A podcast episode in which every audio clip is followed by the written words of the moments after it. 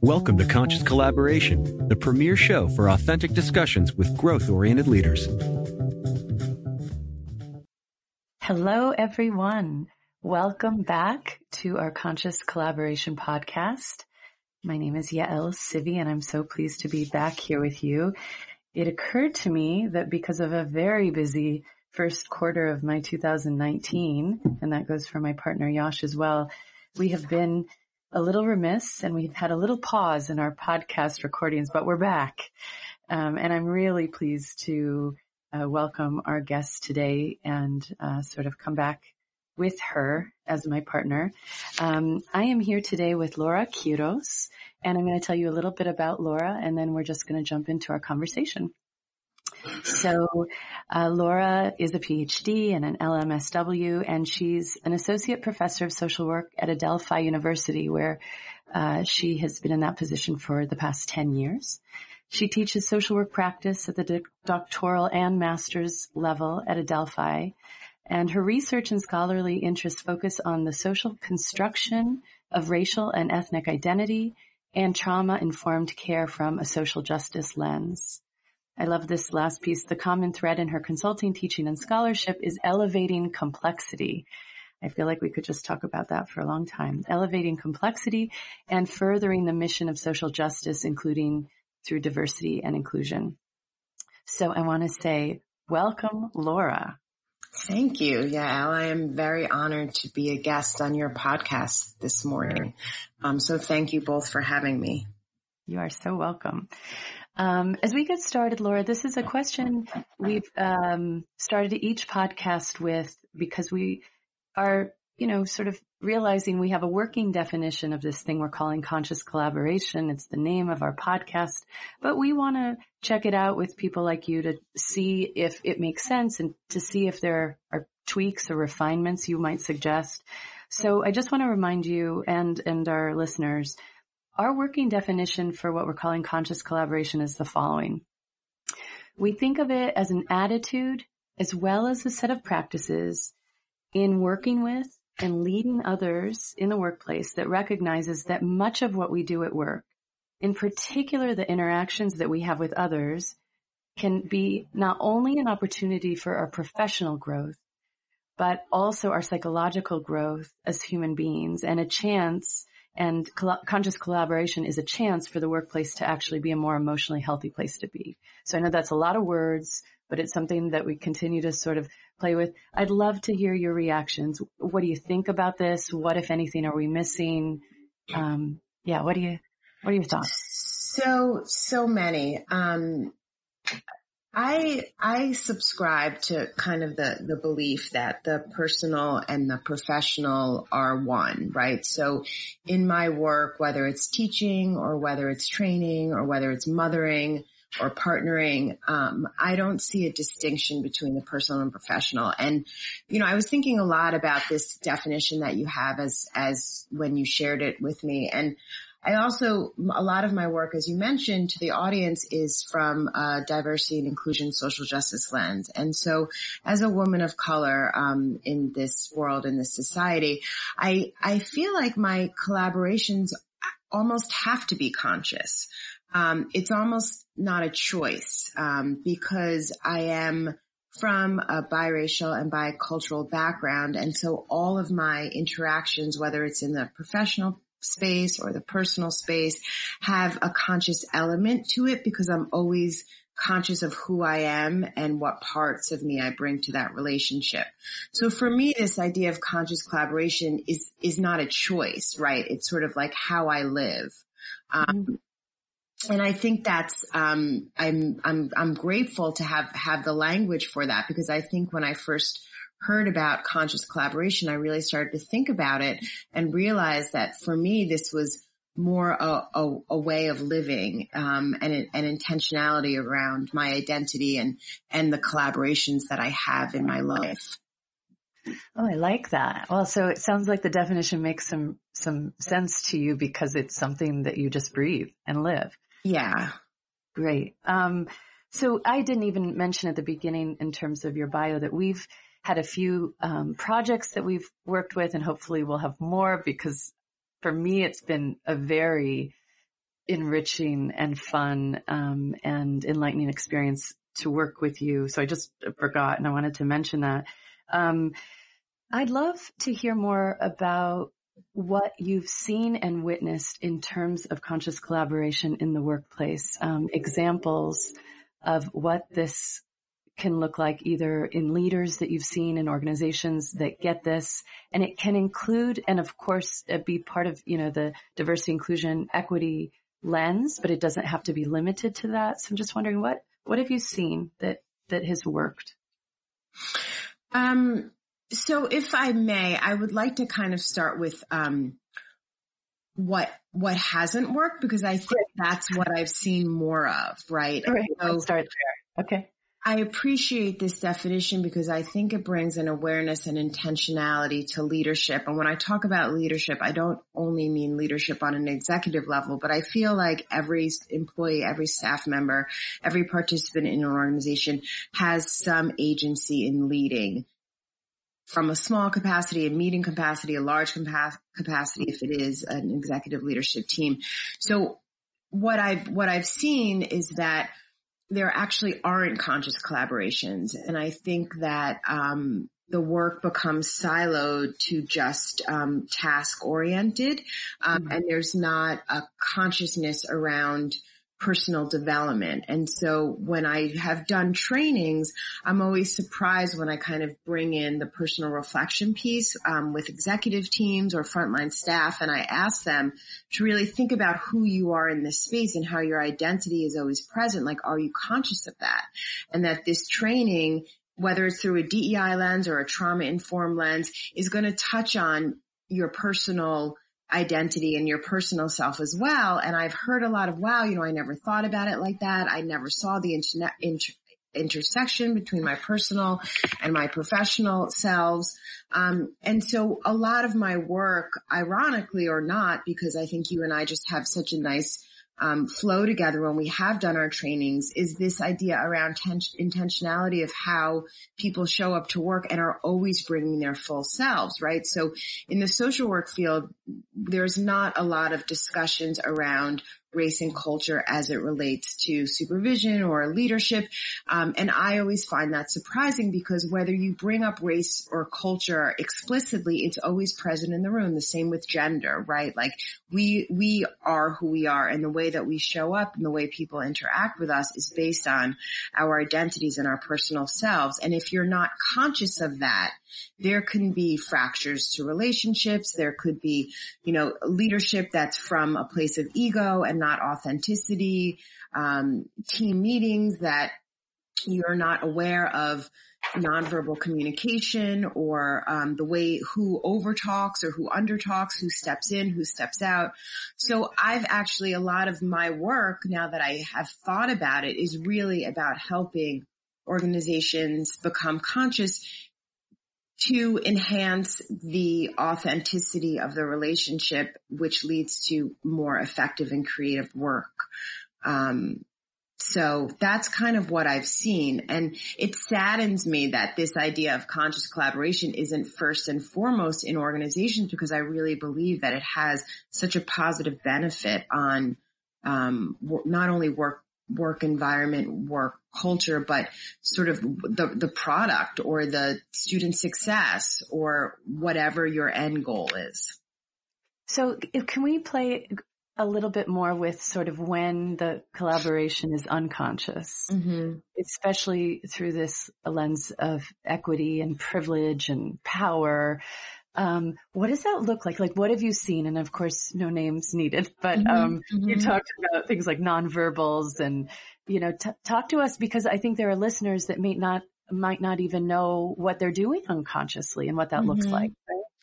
So, um, I think a few ways. One, um, the first thing that comes to mind is sort of um, the way in which um, meetings are held. Just for just a very simple example, right? So who sits next to who, who speaks up the most, who falls back, how are those, um, how are those experiences, um, that are shared in the team meeting affect affect other people. So a lot of I, a lot of leadership material is based on white ideology, and so the unconscious piece of it is not reeling, realizing that um, difference and diversity need a home and a place of nurturing. So a lot of um, push these days is to diversify organizations, right? You see a lot of that. Mm-hmm. Um, but there's not a focus on inclusion and it's the inclusion piece that's is, that is the conscious piece, right? So, you know, executives might say, you know, um, come and talk to me. My door is open.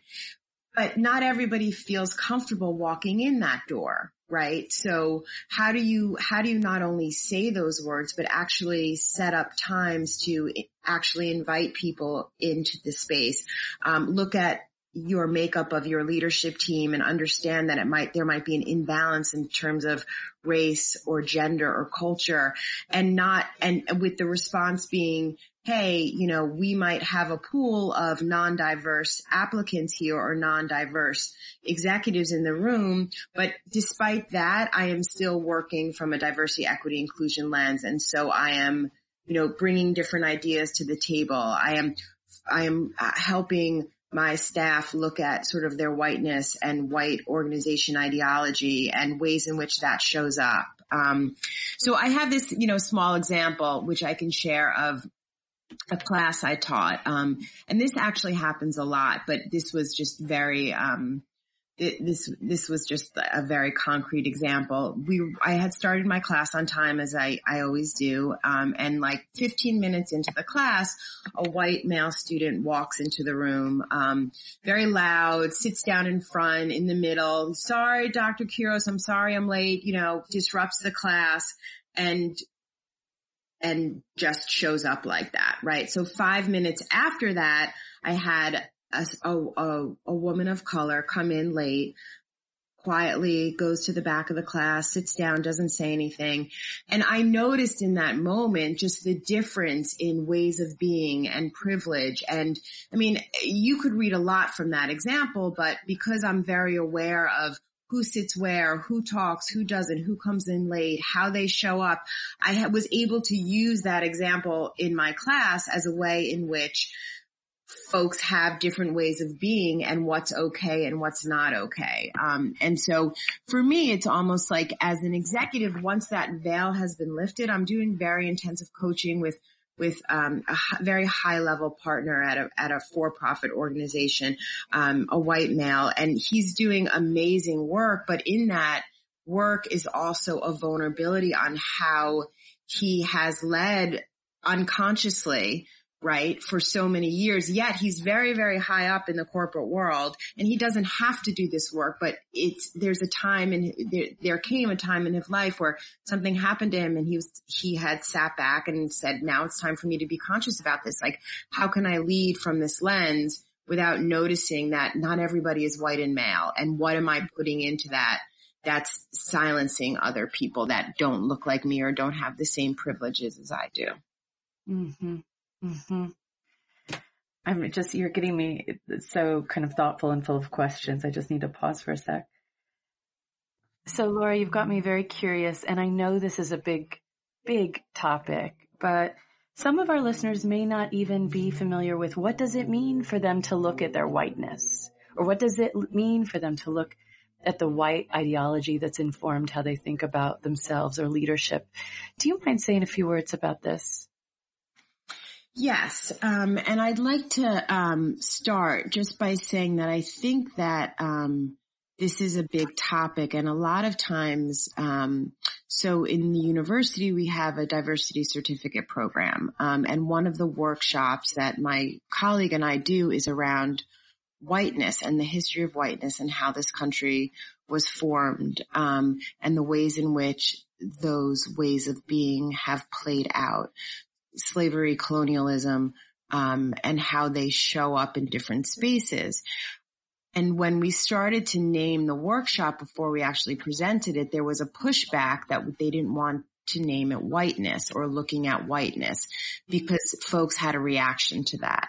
Um, and they had a reaction because a lot of times when you talk about diversity, folks tend to think that you're talking about people of color when really when you're talking about diversity, you're talking about how whiteness has been the foundation of this country. And when I say whiteness, I don't only mean the color of, of somebody's skin, but I mean the ways in which norms, um, and rules and ways of being have set up to have been set up in society where white becomes the ideal way of being, of looking.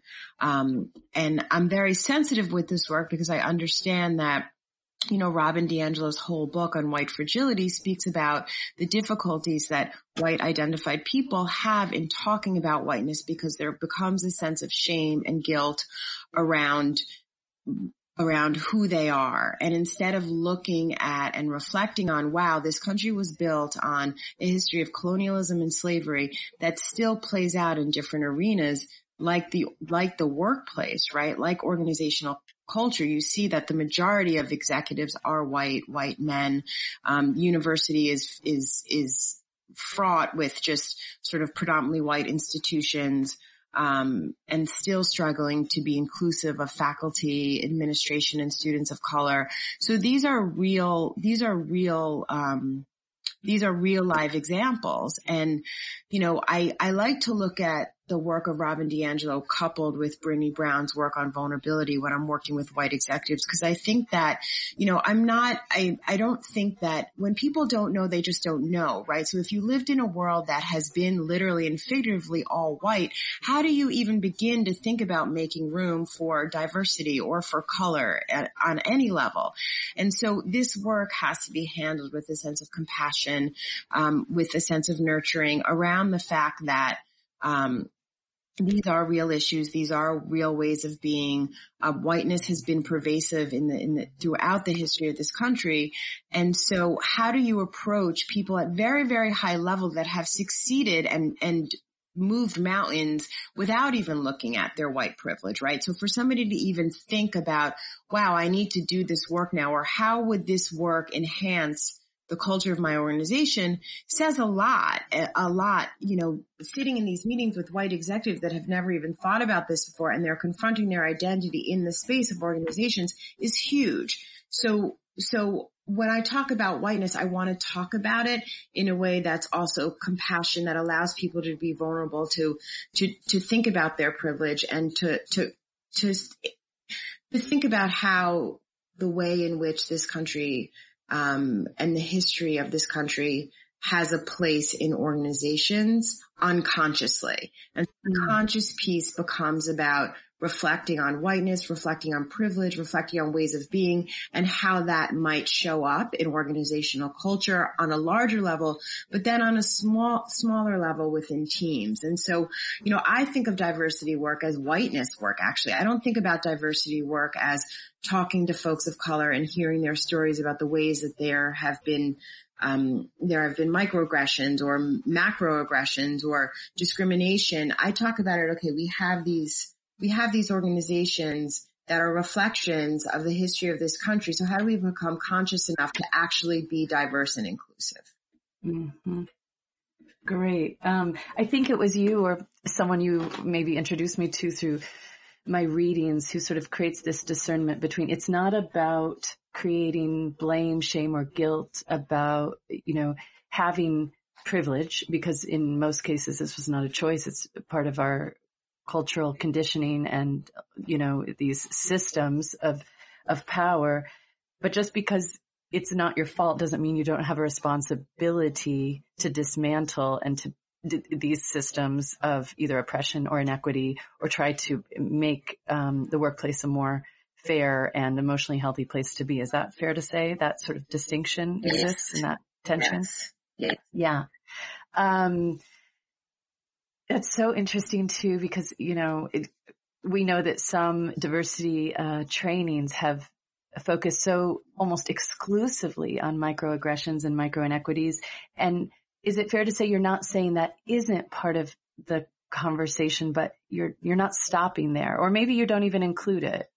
You know, I'm not sure sort of what part does that play? So I think, I mean, it's twofold. I, it absolutely plays a part, but it's not the only part. So you could easily give a training on microaggressions or implicit bias. And if it stops there, then you're just, you know, sort of going down the list and checking off the fact that you had that training without actually without actually doing the deeper work of how does that show up in my life personally? How does that show up in my life professionally? And then I think the hardest thing for folks is, is, is the next step, which is like, okay, now what? And there really isn't a now what. You know, I think one of the hardest parts about this work is that this work is about leaving conversations unfinished. It's about being able to be in a space of ambiguity and not knowing what, what to do next. But if it comes from a place of, if it comes, if your response comes from a place of integrity and love and compassion, then you really, and I, and I know that sounds so trite, but I really do mean that you can't go wrong, right? So somebody I might say, you know, well, what do I do if I cause a microaggression? Like, well, think about the intention of why that happened. Um, what happened for you in that moment? Are you able to reflect on it? Are you able to come back around and say, wow, you know, I didn't even realize I did that and I need to be more conscious of myself in this space with whoever is the recipient of my language, right? So, so it's not like I did something wrong and then there's a sorry and then there, and then you move on, right? Like it's sort of a deep reflection of well, where did that come from? And so I think one of the, I think one of the unfortunate things with diversity work is it just stops at those trainings because there's a fear that if you sort of open up you know, Pandora's box, you're not going to be able to close it. And you open it up and it will be difficult for a while, but then it comes to a real sense of consciousness and authenticity, right? Because you're actually going underneath. It reminds me, I started my work at a alternative incarceration program like way back in the day when the therapeutic community model was very popular and they were working with clients that had histories of substance abuse and they never dealt 99.9% of the clients in those spaces had histories of trauma but they, they never the clinicians the case managers, the substance use counselors never worked with the trauma because one, they were scared of it. And two, they just felt like, oh, you know, these are addicts. They don't, there's nothing else there. And so I use that example because it's like if you don't sort of go deep and, and figure out the, the spot to really heal, the work's not going to change. The person's not going to change. The organization isn't going to heal because I also believe organizations are in a place of healing. And in order to heal, you have to become conscious of these collaborations and the work that you do. Mm. So I, again, I want to try to unpack what people can try to be conscious of, right? So that we can try to make this as concrete as we can make a um, amorphous and very big topic concrete. Um, you talked about the two students coming into the classroom in very different ways. Mm-hmm. So, um, you know, can you talk more about sort of how we can be conscious of and aware of our nonverbals, things that you've seen or things that you've noticed that can send messages that we might again, maybe not microaggression messages, but messages of privilege, messages of rank, messages of power that we might not be aware of? Um, sure. I mean, just off the top of my head, you know, who do you sit next to in meetings? Um, how many times do you speak in meetings? Do you notice people being more silent when certain comments come up? Um, are you checking in with folks after the meeting, those that were more silent? Are you starting the meeting with um, sort of general rules of engagement, right? So one of my big ones is always speak from the eye. I think a lot of times um, there's sort of a generalizing which comes from a place of privilege, right? But are you are you vulnerable enough to speak from the I, um, to share your experience and not generalize?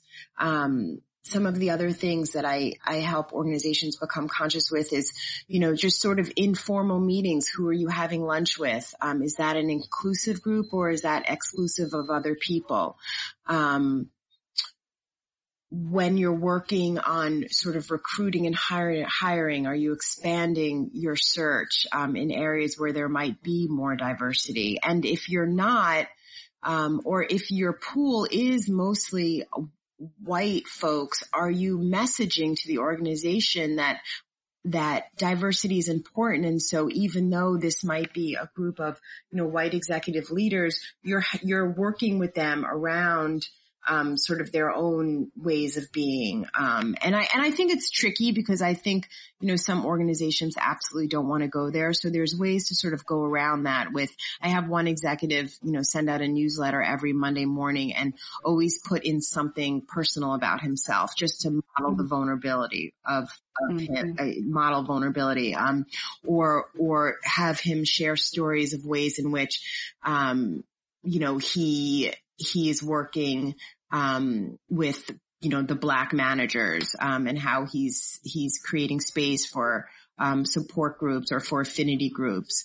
Um, so I think those those little ways, and then the other thing I which aren't so little, right? But then the other, you know, when you have conversations with folks, are you allowing for um, are you allowing for repair and healing, or are you or if somebody comes to you with an issue, is your first response defensiveness, right? Mm-hmm. And I, and I think gender plays a big part in this too. Um, because I think, um, you know, it's, it's interesting, like women who have been in predominantly male, male spaces, come into other spaces that might be more female dominated, like the social service world. Um, but they take up space, like the white women take up space the same way that the men did when they were in the predominantly male organizations, right? So it's sort of this like way of being that transfers to other spaces.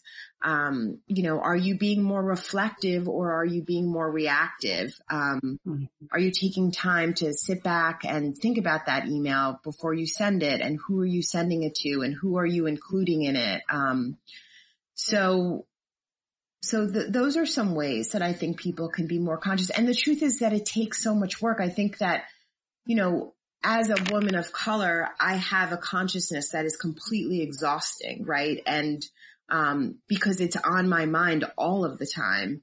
Um, except, you know, maybe when I'm home with my children or my partner where I, I don't have to be so conscious. Um, but out in the world, um, it's, it's, it's exhausting. Um, and I don't, and it's, it's hard because I think that when you haven't had to be conscious or when you've sort of just lived because you you know, the, the society welcomes you and includes you and it, to ask somebody to then be conscious is a big task. And I think, you know, I would actually say that for me, the consciousness is, is, is, um, you know, a way of being that just, just deepens relationships on, on so many levels, but I think it's a choice. Um, mm-hmm. so mm-hmm. yeah. Yeah, you're again. I'm just I'm thinking about all kinds of things at once right now. Um, I, I, think a few years ago, when someone pointed me in the direction of, um, as a leader or as a facilitator or as a contributor in any way in the organization, one of the things I want to at least aspire to and practice is a certain amount of cultural humility. Mm-hmm. That's how this mm-hmm. person put it. And you know, Confucius said humility is at the foundation of all other virtues. Um, I mean, there's something about humility to me that is, it, I, just, I'm very uh, drawn to the concept, but I'm wondering where does humility uh, fit into this from your perspective, Laura? Especially from the persp- not from the perspective perhaps of the person of color, but from the person who has historically had privilege or rank, the white man, but, but for that matter, the white woman in the workplace mm-hmm. that may may not be aware. Yeah, I think that the humility is in line with the vulnerability. Mm. Um, I think those are those are two and of the same. Um, and I think it's it's I think it's incredibly difficult to ask a high level CEO to be you know, to come from a space of humility and vulnerability, but I actually think that is incredibly strong and powerful. And I think, you know, I think particularly, I mean, there are so many intersections here, right? Like I think of the construction of gender for men, how difficult that is, right? Um, because of the way that gender is constructed in the society and for women, um, that double-edged sword of of of being humble or having humility and vulnerability, and then that seeing being seen as weak. So I think that there are these intersections that push people back and forth between places of humility, vulnerability, weakness, strength, and to unpack that requires a very brave space, um, very brave coaching, very brave team building, um, because yeah, I mean, and I, and I don't think that we have models, um, to really look up to in that. I mean, I'm, that's, that's, I mean, I feel like the world would be such a kinder place if that's how organizations were led, how university, how universities were led. Um, but with that are just, you know, years of constructions of gender around femininity and masculinity that make it very difficult. Mm-hmm. Okay, so I know we've had this conversation before and this creative tension as we've taught workshops. How much do we give people something to do versus how much do we kind of um, invite them into non-doing and being and the messiness of this? Um, at the same time, you know, it, it, it, seems to me one framework that I've appreciated is that we're not just looking for multiculturalism and we're not even just looking for inclusion, even though both of those things are quite important and critical to, to us moving forward. To me, it's, you know, interesting to consider maybe the next frontier is what it means to be an anti-racist organization mm-hmm. as kind of the, the North Star of where we're trying to head with this. So if you can't give us a cookbook on what to do, at least do we have some compass, you know, some coordinates about kind of where we're heading. Does it, is that enough? Like, you know, I mean, it seems pretty big to me what it means to be an anti-racist organization. What do you think of that wording and what, what, what would that mean or look like for you? So I, you know, my work is the intersection of social justice, um, and trauma informed practice. And so I kind of put anti-racist organizations under that. I think because you know, you started off by talking about the complexity of my work. And so I'm going to just swing back to that because I think sometimes the anti-racist organization gets simplified to mean that we're just looking at race. And so mm-hmm. that one scares people. Two, people shy off from whiteness discussions. Three, other, other places of difference don't get included in that. And so I just had this conversation with an organization I'm working with. And for me, what an anti-organization anti-racist organization means is a space where there is true, authentic connection and true inclusivity on all areas, right? Um, and that's, I don't, I, my fear is that this, um, push for diversity and anti-racist organizations is going to get simplified to a place of diversity trainings and training for white folks mm. to feel more comfortable, not to actually look at how whiteness is the problem, right? And so that's, that's the piece that I don't, that, that I struggle with. And so when I do my work with organizations, it's always from a place of looking at racism, sexism, classism as traumas that have impacted the organizations and how to find ways to create brave spaces where people can heal and be very transparent and authentic in their leadership and their ways of being in the organization. So they come to a place of accountability, compassion, generosity, um, to me, those are the adjectives for an anti-racist organization. I fear for the wording because I, I don't think it captures the complexity of all of this work. I like it. Okay. Okay. I liked that it raised the bar for multicultural organizations. Absolutely. Right. But because I think it's pushing on, you know, power. Um, but I, but I hear you there. It didn't feel complete. So, so thank you for sort of speaking to that. Um, okay. Let, let me see. I know we're kind of running low on time, but one little case study I wanted to sort of run by you. We're working with an organization where I think this stuff is really starting to um, explode, implode, however you want to put it, and it, it sort of the intersection of both race and privilege and gender and power as well as generation.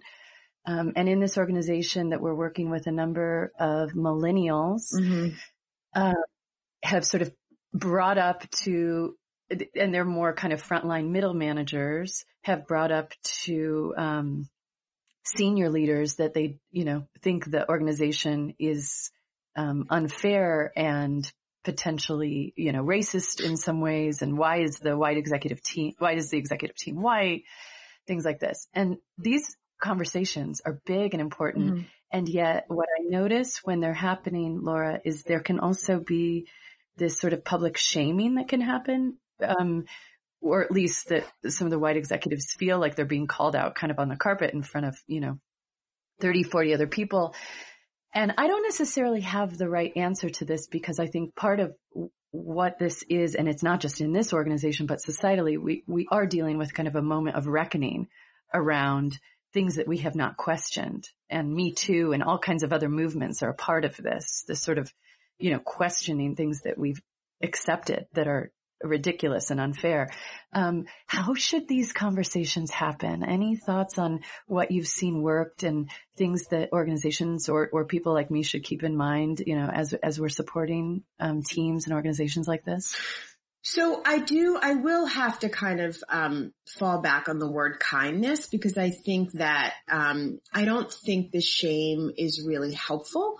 Um, and so a lot of the work that I do in these spaces is very organic. And so a lot of my successes with meetings are in the moment. And so we will have people, you know, talking about ways in which, you know, there has been microaggressions or um, racism showing up in the organization and the way in which how they're said, how they're reported, how they're responded to are in the moment, um, are, are in that moment are ways to also find healing. So for example, um, we had an issue at an organization, um, and it was around gender and the male in the room got very defensive. Not, not, he wasn't harsh, but he was definitely defensive and wasn't able to be reflective in that moment. And so in that moment, I asked, I asked him a question about how he thought of his response and if he was mm-hmm. responding to what this person told him or if he was responding to the narrative in his head, right? Like what was happening for him in that moment. And because we hadn't been with each other for a while, he was able to do that and then become reflective after, um, and bring it back. But it's those like, you know, it's those, it's being able to have a leader in that space or facilitator and kind of, I don't want to say call people out because I think that has a negative connotation, but, but bring awareness to what's happening in that moment how the tone people are using, the defensiveness that's coming up.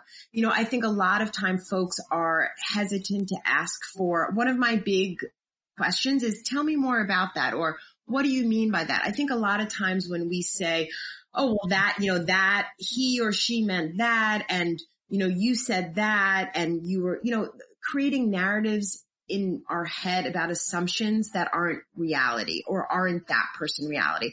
And I do think that, you know, perception is reality, but I also think we're not taught enough to be curious and to say, what did you mean by that? Or, you know, yeah, you taught me that, like, ouch, that didn't feel good. You know, what, what, what what was happening for you at that moment. And so I think getting organizations um, to do that work with each other in the space.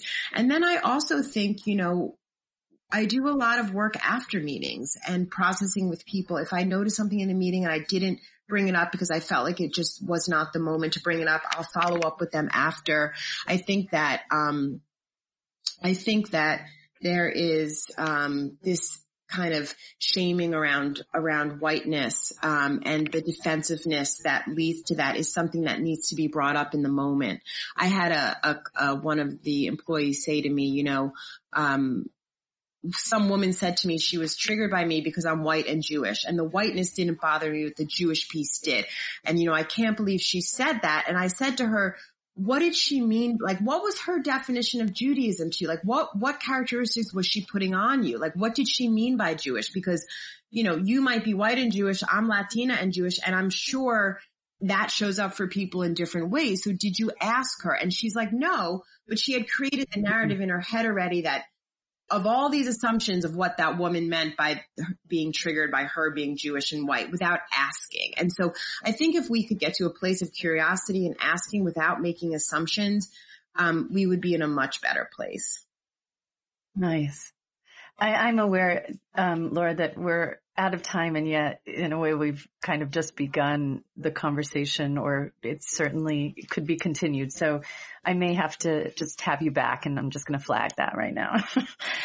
um, I am aware of a, a, few things that you're leaving me thinking about the power of curiosity, the power of reflection, power of authenticity, not necessarily as salves, um, but as some real practices that, that we can um, use and intentions that we can um, have in our day to day work, whether we're leaders or not. And as you said, you know, leaders exist at every level of an organization. Um, so I want to thank you so much. Any last words you want to say before we sign off? I just want to thank you both. I think your work is incredible. I read your newsletters. You've taught me so much. Um, giving language to this work um, felt very powerful to me. Um, and so I just look forward to working more with you and learning from each other and just feel really thankful for our, our connection. Same. All right. Maybe next time we'll even say more about our collaboration because that's been a, a, a, whole adventure too and very fun. So thank you again so much, Laura. I hope, um, listeners enjoyed this conversation. Let us know what you think and have a great day. Thank you.